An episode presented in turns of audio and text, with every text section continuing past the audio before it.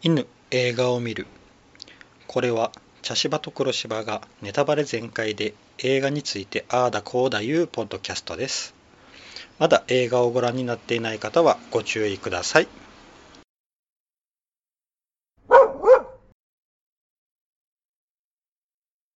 茶芝です黒芝です。はい今回ははい。アフターサンはい。ですはい。いやー不思議な映画でしたうねん。不思議でしたね。うん、うん。なんかあのーま、うん。親子父と娘のリゾートホテルでのうん。一週間ぐらいかな。うんなのかなうん。のお話うん。なんですが、うん。まあちょっとあの時系列をごちゃごちゃにうん。しているので、うん。まああのちょっとこううん。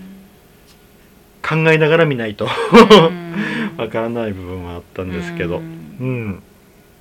でもなんかちょっとこう楽しいうん。ね楽しい。いお休みのはずなのにちょっと不穏な空気が、何が起きてもなんか不安。うん、な、なんか。えこの後誰か死ぬかもとかって思いながら見ちゃう感じ。そうそうそうそう、んなんかこう不穏な空気がちょっとうん背後に流れているうんっていう感じの映画で、ううん。ん。なかなかうん。興味深いうん。あれでしたね、話そうでしたねね。うん。どうでした黒柴さん？うんよくわかんなかったんです、うん、ただずーっと不安でしたこの映うん、そう画を見てて、そうそうそうあの音楽とかちょっと差し込まれるワンシーンとか、うん。なんか純粋にそのスキューバダイビングとかも楽しめないし見てるこっちが、うんとにかくうんうん。ずーっと不安。うんワンで最後のラストシーンまで見てうん。はて。でもそういうことなのかなみたいな、自分なりの落としどころを見つけたというか、まあ、うん。ネットである人の解釈を見て、あそういうことか確かにそうかもなみたいなあ思ったりして、ああの僕の、うん、じゃあ思ったうんこの物語っていうのをちょっとじゃあうん、話をしながら進めていこうかな。うん、あの結局うん。この物語っていうのはこのカラム、うん。お父さんのカラムのうん。自分の人生の復讐というか、うん。まあ、そういう感じの話、うんだなと思って。うん。えー、と娘が11歳の誕生日をちょうどこの時に迎えるな、でこのカラムっていうのがあの自分が11歳の時、うん将来どうなると思っていったっていううん話がさ、娘からのねあ初めにあって、うん。でその時にちょっとカメラを止めてくれってうん。言ってその時、うん。自分が11歳の時いうのは、うん。周りが誰も覚えてなかった、うん。でそれをママに話したらうん。ママが激怒して、うん。で耳を引っ張られて、うん。でパパと一緒におもちゃ屋に行って、うん。なんか買ってやるって赤い、うん。何でも選べ選べって言われて赤いい電話を選んだっていう、うん。だからそう自分がそういう思いをしているから、うんだから自分の娘にはうん。その11歳の誕生日は素晴らしいものにしてやろうと思って、うん。多分このうんホテルリゾートホテルのこのツアーを計画したんやと思う、うんで多分そのお父さんもそんなにお金がうん。あるわけではないんやけど、まあうんちょっと奮発したうんやろうね。うん。だからあのえーえっとパラグライダー、うん。パラグライダーももしかしたらそれをやるうん。お金がなかったのかもしれない、うん。うん。でも一応スキューバはやってるからね。そうスキューバは多分の方がうん。まだうん。お得やったんかもしれんな、うん。あの一応年齢制限があるとかって言ってたけど、うん。あれ結局おお父さん初やし。うん。嘘か本当かわからないっていうのもあるしね、うん。であとあの黄色いバンド。うん黄色いバンドも、ああれはねあの、全部フリーですからね。フリーパスですからね、うん、そうそうそうそう、そういうのもうん。多分用意できなかった、ううん。ん。であのまあ初っ端にあの、うん。ツインの部屋をお願いしてたのにシングルやったっていう。うん、まああれはあダブルですね。あダブルか。うん。まああれはまあよくあるミスですけど、ね旅行では。うん。うん。だったとかね、うん。まあいろいろあってうん。で結局その11歳のうん。その娘うん。ソフィー？ソフソフィーか、うん。ソフィーの誕生日うん。を祝うことで、うん。自分のうん。まあその人生のへの復讐というかね、11歳の時とその復讐うん。をしたっていう感じなのかなと思って、うん。であのえっ、とスポットでこうバッバンバッバンバッってこう、なんかディスコみたいなシーンが出そうてくる。そうそうそう多分あの最後にこうね、うん。ダンスするところでうん。こううん。光っていた。うん。なったんやけどあそこでこう映るうん。男の子。うん。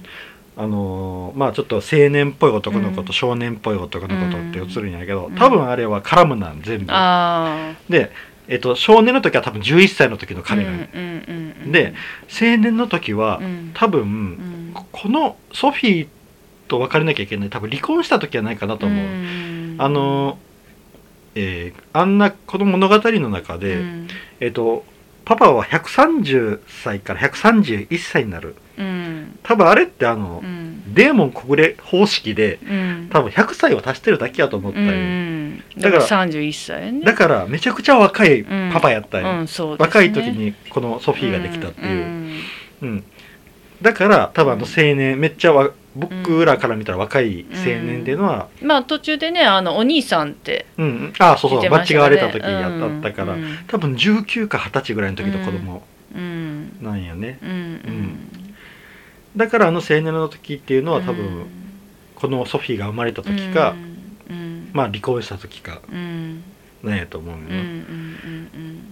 であのこの時系列がバラバラなのは、うん。うんこれは大人になったソフィーがうん。このビデオを見返しているっていう形、うです。ねうんうん。あのホームビデオを、うん、それは分かりましたよ、私も。だから途中で急に大人になったソフィーができて、うん。えっと思ったんやけど、うん。で多分隣におるのがお母さんですよね。あれお母さんなのかあな彼女かな。彼女かなと思ったよ僕。ああのじゃないと同じベッドに寝ないような気が。まあでもねあのちょっと彼女にしては老けてるなと思ったの。ああじゃあママなのかな、ママかなって思ったりもしたけど。ああかもしれんな、うん。ママかもしれんな。っちかはちょっと私は分からなかった、でもあの息子がおるっていうことは、息子か娘か、まあこ、赤ちゃんね、赤ちゃんがおうん。る、あでも息子の様子を見てこなかったってみたいなこと言ったから、うん。多分息子やと思うんやけど、うん。でその時にあの絨毯が敷いてあるんよ、ああそうですね。足元に。うん、あのカラムがあの時に買った、うん買った高い絨毯、ね、高い絨毯、うん。日本円で計算したら16万ぐらいあったけど、ううんん まあでもかなりの。うん。でもあれはパパがめちゃくちゃ惹かれたんやろうな、うん。あの絨毯、まあだじゅうちゃんには物語があるって言ってましたからね、それぞれの柄に物語がうん、あるって言ってたから、でその絨毯のから立ち上がってっていうのがパッと差し込まれて、うん。でそっからラストに行った時にこの、ねあのバイバイってわお別れした後にこううんちょっとカメラがスライドしていって、その大人になったソフィーがこう、うん。VTR をうん。ね見てて。いじ見ているっていうのを映り込んで、次にパパが出てくる。うん。でそのパパっていうのは多分あのうん。別れ際のうん。バイバイのこっち側、でそのパパが外に出てうん。行ってうん終わりアフターサンド出て、うん、でもその出ていく扉の向こうはあのディスコのそうそうそう部そう。ということは思い出になったということは、うん。多分あそこからうん。パパとソフィーは会うてないと思ううよ、ん。あれが多分最後の、うん。ねあのうん大人になって赤ちゃんが生まれているソフィーの時点では多分ああそこでバイバイして多分会ってないんやと思うよな、だから私の,、あのずっとこれ見ながら、うん。むせび泣くシーンがあったのお父さんがね。だから私はソフィーが死んだのかと思ったんだけど、うん。ソフィーは生きてるってことはこれはお父さんが死んだんだなって解釈したのよ。うん、でだから私すごくお父さんの不安定さを感じててこの映画を見てて。うんうんうんうんあの一回ねこう初め骨折してて左腕はい右手ね。あ右手かうん。右手に、あのギブスをはめてるんだけど、うんでソフィーが部屋で本を読んだりしながら、でお父さんは、うん。あのバスルームでうん。そのギブスを外してる。でそのソフィーは普通に、ね「パパこのあ本読んだかい?」とかってパパが言ったらソフィーが「ちょっと難しかったわ」とかってこう明るく返してるんだけど、うん。そのパパの言ってる、なんだろう言葉は明るい口調で言うんだけど、表情とかが苦悶の表情で、うん。私あれただ何ギブスをはめるのがつらあのうん外すのが辛い表情というふうに取れなかったのよね、うん。うんこの人は一体何を苦しんでるんだろうって思ってて、であれあの時部屋が明るいと暗い、うんうんそうやな。見た時にあこれひょっとしてお父さんはすごく闇があっうんて、でお金の使い方もねうん。うんいやいそんなにお金なさそうなうん。持ってるような雰囲気じゃないのに、うん。あのリゾートホテルで1週間うん。飲んだり食べたり、うんそしてツアーもうんねスキューバもやって、うん。ってなったら結構お金使ってると思う。いくらあの腕輪がなくても。うん。ってなったらもうこれがでソフィーと過ごした楽しい思い出、うんこれを最後にするつもりだったのかなみたいなのをちょっとうん感じたんですよね。ああそうかもうな、ん。まあ、あこれはちょっとネットの他の方の解釈も見て、うん。なんか私の中ですごく腑に落ちたんですよ。うん。ああこの方の解釈とは私がちょっとモヤモヤしてるこの感じとは、あうん。そういうことかっていう、うん、あのカカラム。うん僕も初め見た時にカラムは、うん。あれこもしかしたら死んどるのかなって、うん。あのうん。うんうんうんまあこれは言わん方がいいか。あのいやある映画のあれと同じやなって。あのあるあるあるブルース・ウィリスの映画とうん。同じパターンかなと思ったんや、ああなるだけどほどね、はいけど、はいはいめっちゃ壮大なネタバレになるけうん、そうですね。うん、あの、うん。あのブルース・ウィリスのあの有名な映画と同じパターンかなと思って見よったんやけ多ど、分知ってるかこのポッドキャストを聞いていただいてる方は、うん。おそらくその映画はわかると思います、うん。テレビでも何度も放映されてますから、やけど、うん。あのそう思いよったんやけど、うん。いろんな人と交流しよるから、うん。あそれはない、うん。ないんやなこの筋はと思ったんよ。うん多分、うん。そのさっき言ったギブスが外すシーンとかなんとかな、うん。多分もうカラムンはうん。うんここで壮大にお金をバンと使って、うん。多分もうそっから会うつもりはなかったのかなとも思ったよなソフィーと。あーうん。この旅行が終わった終わった後にもう多分会えるようなあれがないっっていう、もしかしたらそのママとそういう約束をしたのかもしれんし、あなあの電話の中で、ね、あの電話で。うん。うん、なんかママにはうんなんかうん。新しい人ができたのかな？どうかわからんけど、みたいな雰囲気でしたよね。うん。うん、うんだから多分これが最後のっていうのがあって、うん。であのうん。結びなくシーンっていう,、ん。いうのは多分あうの、ん。あれの後よねあのあのめっちゃ辛いカラオケの後のやつよね、うん。あのカラオケあれはダメだよパパと思ったけど。うん。で出ていかなって。うん、でもあのソフィーのね、うん。絶妙な歌の下手さ加減がねあのあー日本じゃない下手さだなと思いながら聞いてて、日本人ってうん。やっぱり小学校で音楽の授業を受けてるから、うんあそこまで下手な子ってあんまりいないのよね。ああそうなんだ。でも海外ってうん。あんまり多分ね音楽の授業が多分充実してないのかなと思うんだけどああいう感じの子結構いるのよ。ああそうなんだ、うん。へえ。うん、まああの専門教科みたいなのがあそうそうそそう。そうの学校スクールの中にはないっていうことなんですかそう、なうん。ん。あのーで途中にもう歌う気がなくなっとったしな、うん。もう早終われみたいな感じで、うん、そうです自分の中で。ね、ううん。んでその後よな、ううん。んああその後にパパがあの試験目を拾うところもやっぱり、あこの人お金ないんやなってちょっうんと思ったり、そうですね。まあとにかく娘にお金を使ってましたよね、うんそうそうそうそう、ね娘が食べてるパフェはちょっと、まあ、うん。それはよくあることかもしれないけれど、うん。うんまあとにかくあの、うん。できることは最大う限、ん、護身術も教えてたし。ああそうそうそうそう。うん。あの、うん。えっと、バイクゲーム、うん。あのマイケルとのバイクゲームも初めは良かったけど、ん。2回目にはもううん。できないとか、うん。割とこうお金がないんやなっていうう、ん。ねうん。あれがちょっと見え隠れするうような、ん。そうそう、で一回食い逃げしてるからね。ああそうやったっけ、うんああ。財布を部屋に忘れてきたってお前はって忘れてきた。ああそっかそっかそっか。あれ食いに、うん。そうやな、うん。なんか投げて向こうに気をうん。散らしてから逃げるっていう。ん、そうそう、ううん。んだからやっとるけんな、ううん。んでそのカラオケやった後にあの、うん。むせび泣くっていうのは、うん。やっぱそのカラオケのうん後にこう娘が帰ってこなくて探しに行って、うん。で海の方に向かってずんずんずんずん行って、うん。でもあれ海から上がってこなかったんようねん。でもその後切り替わったらもうすっぱだかになってこう寝とったけん、うん。あのもうあ上がってきて部屋に戻ってきたんやのでびしょ濡れのまま。っうん。ていううん。形なんやろうけど、うん。あの結び泣きよる時はすっぱだかやったけん、うん。多分帰ってきてうん。全部服脱いで、うん。その後に娘にソフィーにお詫びの手紙を書いて、うん。で自分のやったことを後悔して泣いているって僕は解いたんよ取ったんよああなるほどね、それがあの絶妙なあのタイミングに入るけんあのかんあのすごく嬉しい涙と、うん。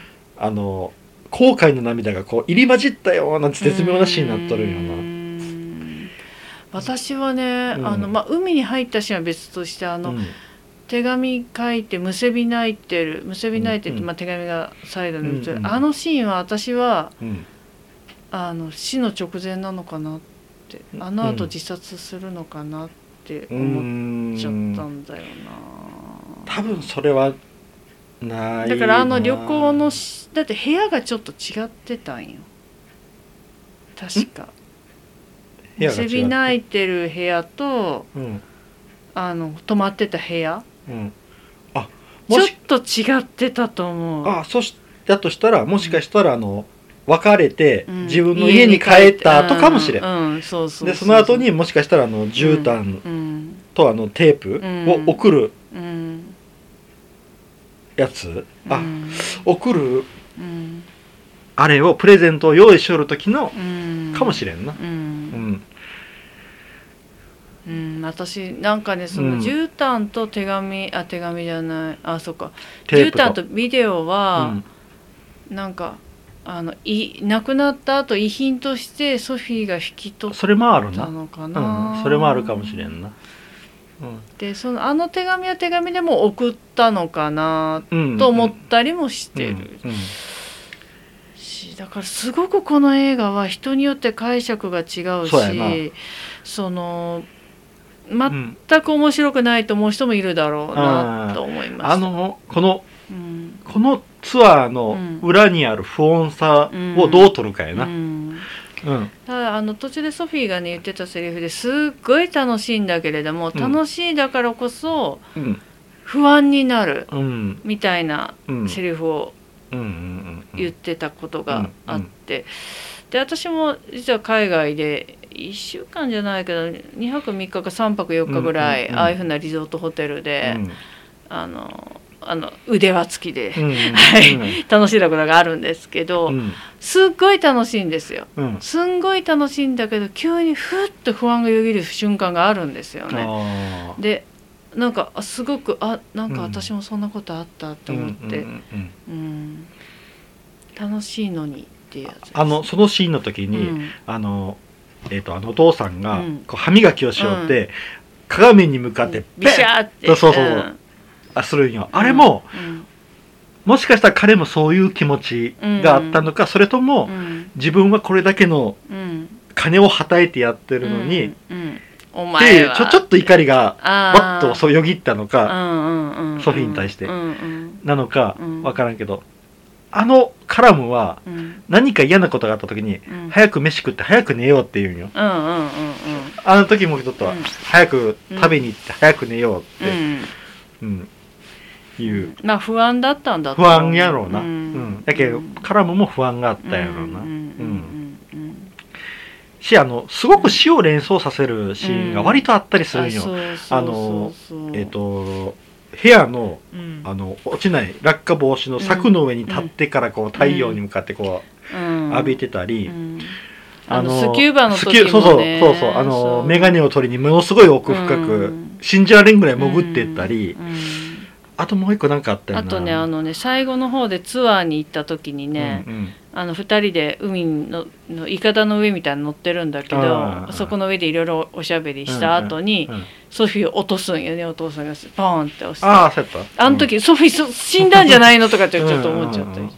まあ、とにかく全部うん死んじゃうかもうん。あ。あとあの海のシーンよな。さっき言ったあのしけむく吸いながら海の中にズンズンズンズン入っていくシーンまでもちょっと死を連想させるし。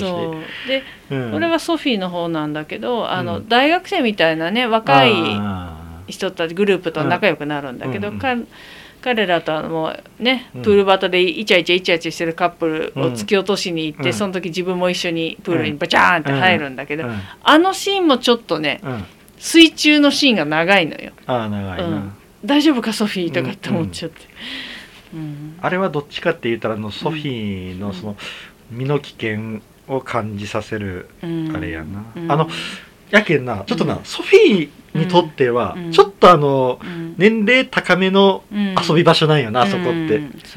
だから同い年ぐらいのがマイケルぐらいしかいなくて、で多分やることが全部もう結構うん。大人っぽいうん。遊びばっかりだから、うん多分ちょっと退屈な部分はあったとは思うよ、ソフィーにとっては。でねあと11歳だからうん。思春期で、そうそうそうそうそうそう。そうちょうどああいう大人っぽいことにも興味がある。そうそうそうで親の言うことも100%は聞きたくない。っそうそうそうそう。ていうのも、うん。なんかねソフィー目線ではそうだなと思ったのよ、うんだからあのお父さんがもう部屋帰るぞって言った時私はもうちカラオケの後かな、うん。私はもうちょっとここにいるとか言って、うんもうねいろんなとこ大学生のとこ混じってみたり、大学生かどうか分かんないけど若者とこ混ざってみたりとか、まあ偶然会ったマイケルとね、うん。うん。あの誰もいないプールに行ってキスしたりとうん。か、そうそうそうそう。っていうことをするわけよね。あの、うん。さっきうん黒柴さんが言った、うん。あのイチャイチャしおるカップルを突き落として、うん。プールに入った後に、うん。服装が、うん。あの変わるんよ。あのビキニの上にこう、あのワンピースを着たような、うんあちょっとセクシーな格好になるんよ、うん。そこからずっと、うん。やけん多分あそこでうん。自分も、うん。あの大学生みたいな、うん。ちょっとうん。ちょっとこう背伸びうん。が彼女の中に入るんよな、うん。うん、あそこからずっとそういう格好で、うん。一回カラムにも言われたよ、うん。あのカラオケの時にうん「おなんでお前こんなあのビキニ着てるんだ」ってうん。言って言われるんよなでその後にマイケルともキスするしな、うん。うん。そう11歳っていうのがまた絶妙やな。そうそうそうそう。ううん。うん。そういうことに興味を持ち始めるっていう。うん。うん。あけん本当うん。うん、ちょっとあのリゾートホテルはちょっと大人もうちょっと年齢がいった方が、うーんだあのーなんだろうマイケルみたいなうん、年の近い人たちがもうちょっといりゃでそうそうそう。ていうか確かにいたことはいたのよね。あなんかちょっとちっちゃいあ幼い子とかはあそうったけど。そうあの子は小さすぎるとか言ってたから、うんうん本当にマイケルうん、くらいしかいない、えそうそうそう。あの水球が分かりやすかったやん、うん。水球パスが回ってこないっていう,、んそうそう。父ちゃんだけが楽しみやろっていうね。うん。うん、だけど彼女にとってはちょっと退屈な部分もあるうん。けど、やっぱうん。パパが連れてきてくれてるうん。2人とのあれやしね、まあでもね、うん。旅の終わりにはね、うん。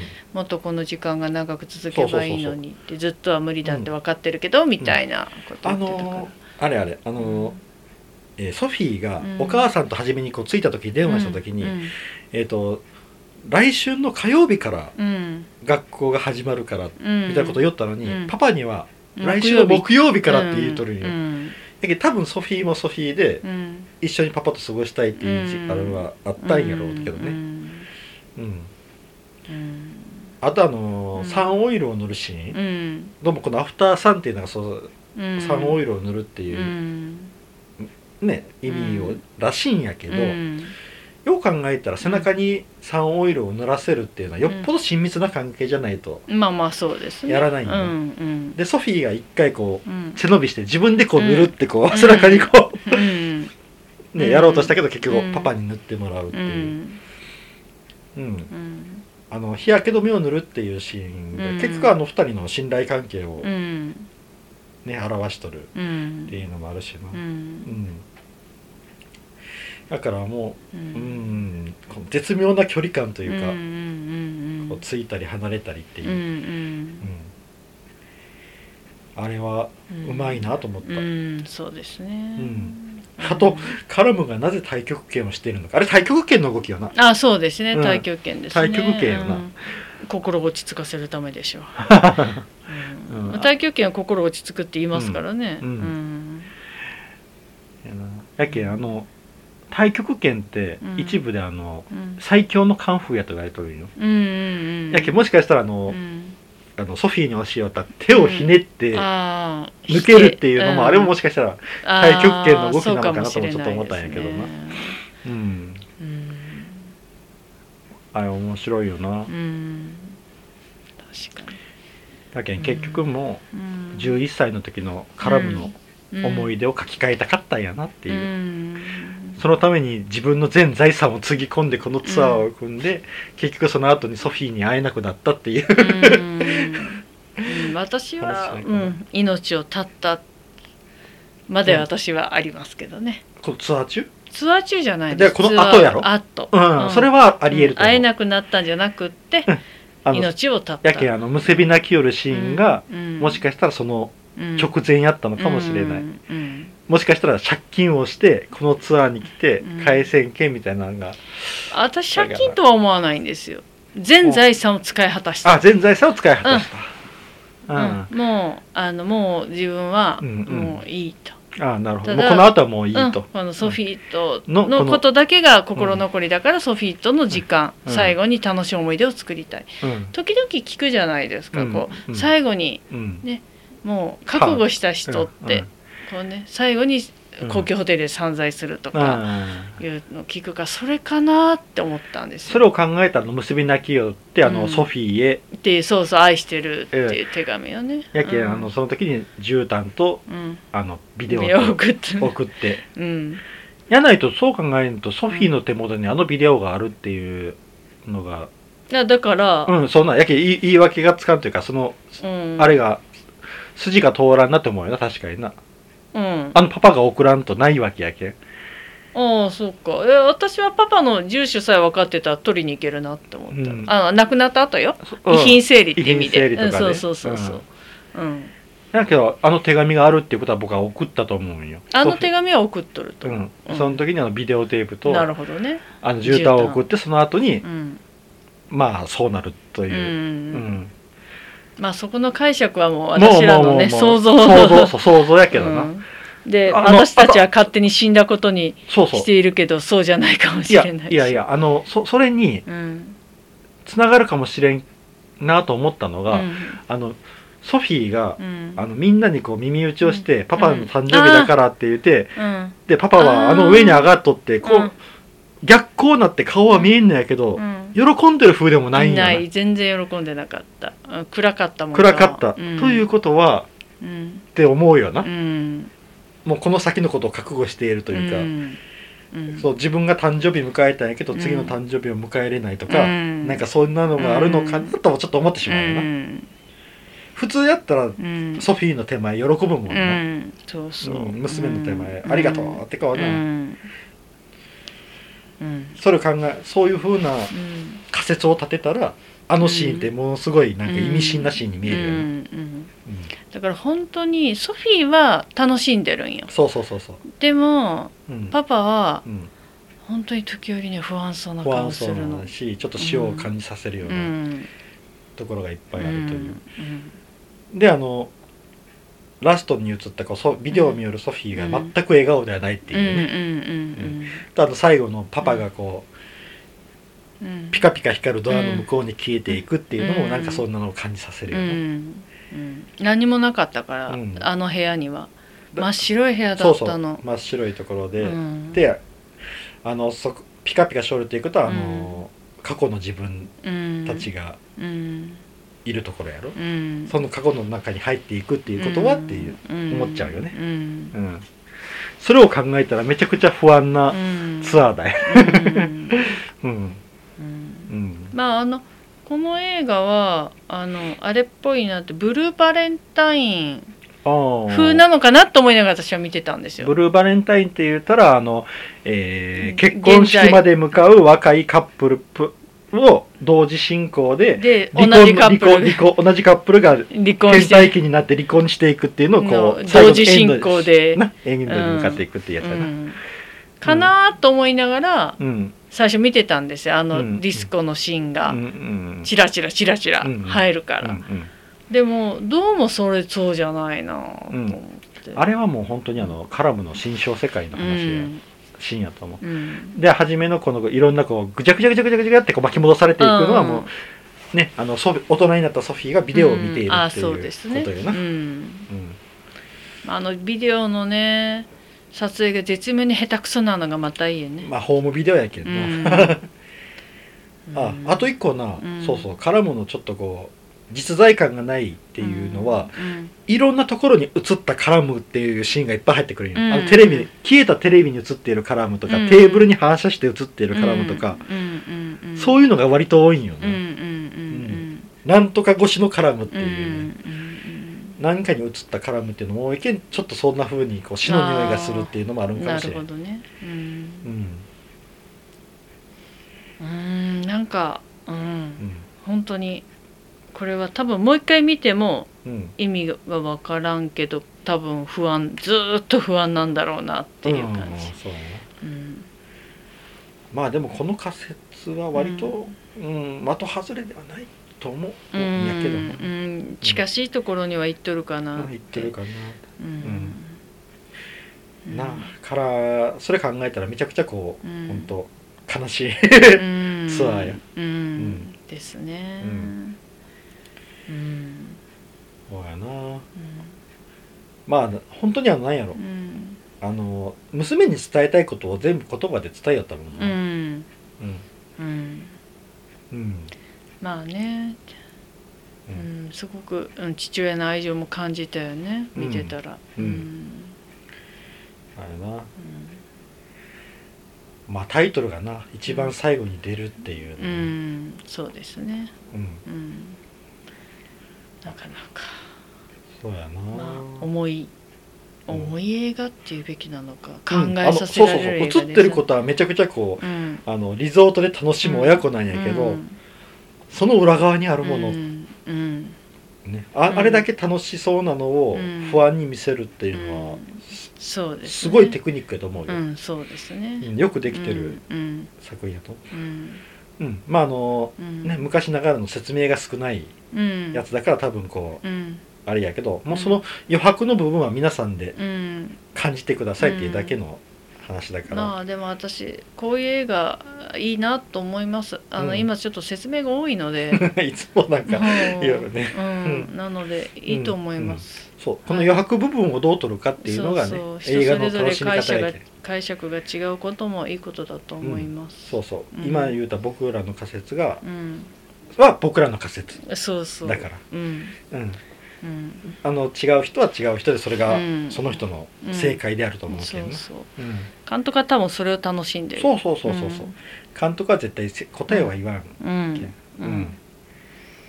こうパッケージを出してあとはお好きにどうぞっていうのが、そうそう。わからないはわからないでいいですよってやつそうそうそうそうそう。うん。うん。いやー。うん。だから本当作りとしては、うんそうそう。絶妙に不安感うん。をパンパンパンパンと入れていくっていう、うん。あとは何やろあのうん。余白余白じゃなくてこの、うん。この場面結構長いなっていう何やろ、う。ん。普通の映画だったらもう、うん。もっと手前でパンと切って場面転換しとるやろっていうのに、うん。ちょっと余韻を残すようなうん。ところってめっちゃなんかここ異様に長いなっていうのがすごく多かったよな、だから余計不安になるんですよね。そうそうそう余計不安になるんやろうな、ううん。んああとあの、うん。さっき言ったこう歯磨きをうん。してベッてしてうん。であのソフィーがちょっとこう、最高の日を迎えた後にちょっと気分がへこむよねって言った後に、のにご飯をうん。ディナーを2人で食べ行って、その後にちょっとうん。暗いシーンがうん。続いた後に、うん。なんかこう白い布のところでうん。真ん中がこううん。へこんで膨らんで、へこんで膨らんでってしょるシーンがあったよな、うん多分あれは顔にうん。タオルを乗っけてうんそうそうそう。うん。あれがもしかしたら絡むの最後？なのかな、うん。あれがなんかちょっと浮いとったんよなあのシーンが、うんうんうんうん何しよるんやろと思ったらうん。あでも無理か。うん。あれでちょっとうん。ね命絶つのは無理やな絶対絶対多分あれは不安感を出してる。不安感を出してるだけだうんだと思います。あの拷問で昔の拷問であるんよ。濡れタオルをこう。あでもあのタオルは濡れてなかったです。あそう、はい。もう濡れとるように見えたんやけどな。うん。うん。うん。まあわかんないですわかんないけど、うん。でもあの多分あれが、うん。もしもそれじゃないとしたら誰かがタオルをかぶってうん。泣きよった、まあそれはカラムでしょ絡むかな、うん。泣きよったかうん。な、ううんん顔隠して、ううん。んそうよな。だってあの、うん。ソフィーが泣く必要ないもんな、うんそうそう。うん。ああれは楽しいちょうど、時間やけそうん。そうやな。うん。あとちょっとあのソフィーのカラオケ。うん。カラムはなぜ行かなかったんやろうと思ってな。自分自分の好きな歌だからだよ。ん？自分の好きな歌というか。パパの好きな歌だよって言って言ったでしょソフィーが。うん。これやったらパパが歌うでしょっていうつもりでソフィーはリクエストしたわけよけど自分の、昔は好きだったんだけどその歌がうんもう今は陰に入ってるから。あっていうことじゃないかな。でその歌に絡むなんか嫌なことを思い出すから、かもしれないかもしれん。うんあの奥さんと3人の幸せな時を思い出すやろ。かうん、とかまあね。それか、うんソフィーが歌っているところを、うん。は見たかった。見たかった？うん。でも一緒に歌った方が絶対にいい絶思い出に対にい？思いにないるんじゃなないるよな、うん、でもそれをしないっていうことは。うん、やっぱ何かその歌にうん、昔は好きな歌やったんやけど、うん。今は違うんかもしうれないな、ん、そうそう、うん。なるほどな。うん。うん。とまあいろいろこう、うん、空想が広がる映画やね。うんうん。うん。ということはいい映画ってことや、うん。ううん。んっていう感じですかね、はい。うん。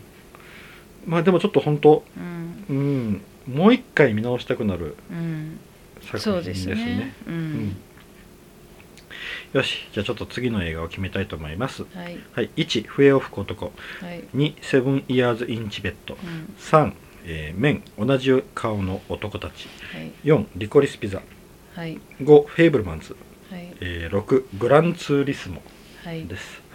はい。じゃあ黒柴さん振ってください、はい。6グランツー。リスモあです、あはい。えーグランツーリスモはい。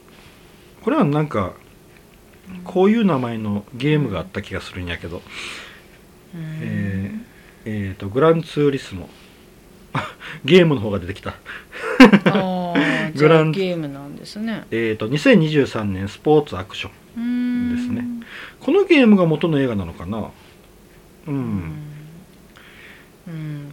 のような感じはしますよね、うんタイトル的にね。うん。うん。あうん、うん。えっ、とグランツーリスモ。えっ、とうん。まああのどうもそのゲームというか、も関係するのかな、うん。みたいな感じのレース映画みたいですね、うん。はい、うん、じゃあ次回はグランツーリスモではい。いきたいと思います。はい。はい以上です、はい。ありがとうございました、はいありがとうございました